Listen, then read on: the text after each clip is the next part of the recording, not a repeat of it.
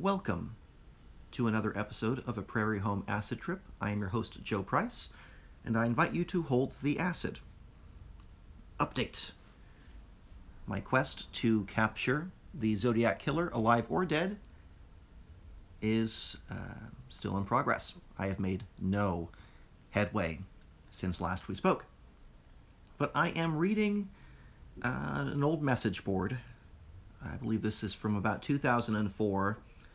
And I think when I say I haven't had any headway, I think I may have just found a break in this case on this message board. I'm going to read what this person wrote. They're reading about, uh, talking about bullet patterns and the victims. Uh, these people are are, are, are truly mad, uh, mad. I measured, this is uh, the person writing, the man. I measured the hit pattern on my wife, and it came out between 11 and 12 inches. First off,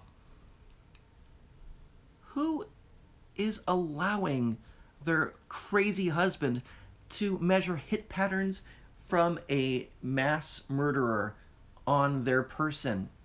This couple, I don't know. He continues. I still think this is remarkable, even in light of your recent tests for following for the following reasons. So I'm assuming he's taking some issue with some tests or whatever. One, you were shooting in daylight. Two, you were shooting with reference to the sights. Three, you were shooting at a well-defined fixed target that was easily seen even when the gun was not trained on it. Four, you did not have the attendant adrenaline rush, which no counts accompanies committing murder. Now here, dear listener, is where I think I found a break in the case. How does he know about the attendant adrenaline rush that accompanies murder? Hmm? I think he may have just tattled on himself. Okay. Well, it occurs to, he continues, it occurs to me that you probably were the victim of the habit pattern shooters everywhere. Uh, have trying to get all of the shots on the paper in a, okay, ah, this guy's, Lee, finish it, keep up the good work. See, I just think this guy's the murderer. Let me find his name. This was posted on Thursday, April 4th, 2002 at 2.32 p.m. Who's writing this stuff in the middle of the day? I guess I am, but wow. So, so I'm going to do some more research on this Ray character. See if I can shake some apples loose from this evidence tree. And I promise to keep you informed on any progress. Oh boy, see, I clicked on his name on this website I'm on right now I'm to give you a walking commentary what I'm doing. And it brings up uh, a Gmail uh, mail compose thing here to this person's email address, which is, I will not say it here, but it's um, awfully suspicious. Let's just say that much. It um, makes me feel like this warrants further investigation. And I cannot wait to let you know uh, once I've caught the Zodiac Killer, who I believe is a guy named Ray, and at least in 2002 was married to a very patient woman. Let's get on with the show.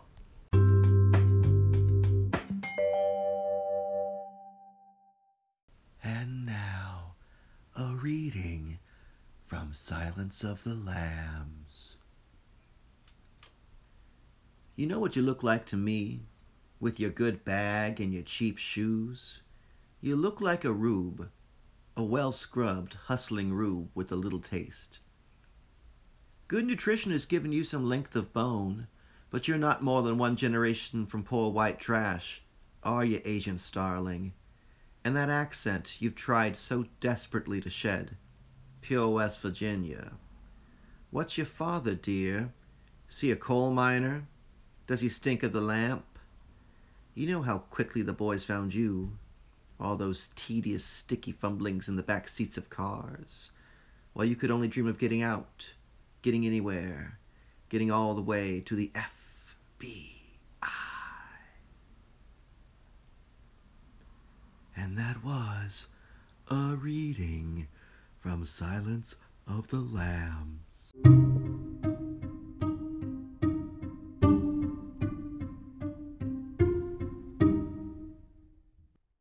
This is reporter Brian Toshke live from the scene of a reported shooting out in Riverside. I'm trying to get a word with an eyewitness who may be able to provide some more detail as events unfold. Uh, sir, sir, do you have do you have a moment? Brian Toshke with KGAY News. What did you see?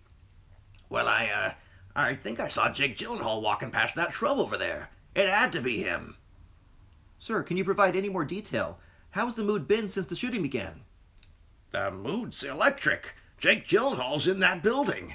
I think I saw Andy Garcia too, but I'm I'm not so sure what he looks like. Are there any injuries you've witnessed? Injuries? No. They're just shooting some kind of a movie. Ah. I see what's happened here. Some sort of a prank being pulled on me again by those haircuts sitting back at the anchor desk. Ha ha. It's very funny. This is very funny. Well, this is Brian Toshke reporting live, apparently from a movie set in Riverside, inviting you back in the studio to go to hell.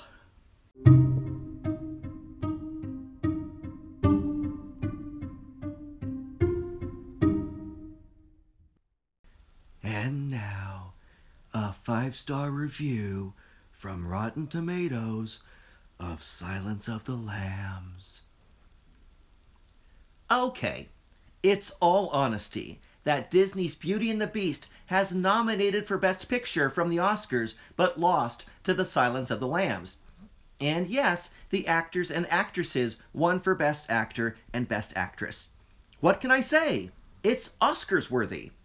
When I watched this film, I am really impressed by it. It never disappoints. When I see Anthony Hopkins as Hannibal Lecter, I was smiling all the way through. He even says some best lines like, quid pro quo. And the one I love is, a census taker once tried to test me. I ate his liver with some fava beans and a nice Chianti. Then he started to tongue noises. Absolutely phenomenal film. Even my mum loves it, especially she likes Anthony Hopkins. Jodie Foster is fantastic in this as well. Even though I love women, don't tell my mum I've said that. This is the best picture for everybody. Quid pro quo, guys! And that was a five star review from Rotten Tomatoes of Silence of the Lambs. What does Sean Connery think about this podcast? You know what? Let's walk over there and ask him. Clip clop, clip clop, clip clop, clip clop. Creak, slam, sit. Oh, Sean, just wondering, what do you think about this podcast? This is a colossal waste of time. And I feel so sorry for you. So desperately sorry for you. Oh, Sean, you are a character and I love you. We all love you. Thank you.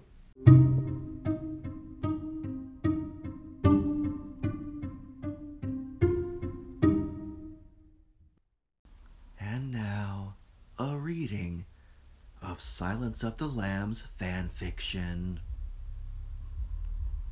Hello, Clarice. Just like old times. Dr. Lecter smirks, craning his neck to get a better look at her. Shut up, she replies unimpressed, keeping her gun aimed at his chest as she winces in discomfort. I'm going to cut you loose. If you touch me, I'll shoot you. Do right, and you'll live through this. Starling warns as she procures her knife and starts severing the leather straps holding him in place. Spoken like a true Protestant, Lecter quips, inhaling the scent of blood and burnt flesh, which seems sweeter on her than any expensive French perfume. Starling finishes cutting the strap off of his left arm in annoyed silence. An unnoticeable smirk appears on her face as her knife slips minutely against his skin, tearing and leaving a distorted stain of quickly coagulating blood. Oops, sorry, she says with the same amount of sincerity one would get from a bull shark as it chowed down on their leg.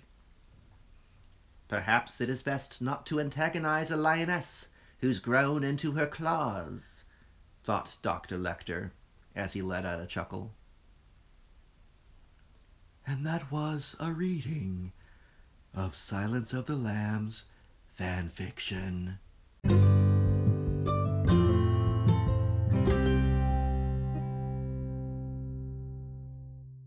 This episode of A Prairie Home Acid Trip is brought to you by No Line at Starbucks. You just walk in, order, and you're out of there in a couple of minutes. No line at Starbucks. It doesn't happen often, but when it does, it's great. With additional considerations provided by when you're at a restaurant and you're picking up your food to go, but the person in front of you got their order wrong and they didn't want it, so they ask if you want their order for free. And you say yes because it's free food. Free food at a restaurant because they messed up somebody else's order. I'll take it.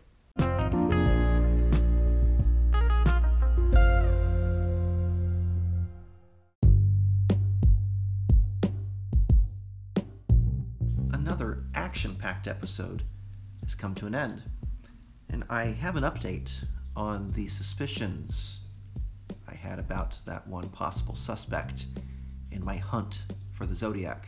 Uh, unfortunately, he is apparently uh, 6'3 and bald, which uh, just out the gates disqualifies him because the Zodiac famously has been described as, you know, between 5'8, 5'10, a little stocky with a reddish hair cut into a crew cut with glasses. And Ray, also perfect vision.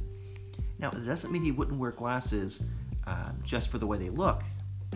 But again, he's he's rail thin and and just as tall. So I'm sorry to have dragged his name through the mud. We've also discovered that well, there are literally thousands of pages of fan fiction for Silence of the Lambs, and most of the stories they're not even taking the characters in fun new directions. They're just extensions of the movies, like they're trying to mimic the movie. Which, I mean, why write fan fiction? Just write a movie if that's what you're gonna do. I want to see Clarice and Hannibal Lecter opening up a B&B in Vermont, or I want to see uh, Buffalo Bill discovering that he's not truly uh, transgender. Uh, he's confused, but he's uh, I don't know he finds some other expression uh, in a, a, way in a, in a community that allows him to express it openly and fully, so he doesn't have to resort to murder. But maybe he does anyway. Who knows? I'm not I'm not a fan fiction writer. I have no idea. But there are people who are, and they are squandering their talents by writing screenplays for movies that have already been made. Take the characters we love, new directions, guys. Fan fiction. Good grief. I'm sorry I got so worked up over that. I mean, I just really feel strongly about the purity of fan fiction, and I'm just so sorry. It's something I'm passionate about. And for that, I make no apologies. I apologize for yelling, and that's all. The hunt for the Zodiac continues. Until next time, if there is a next time, goodbye.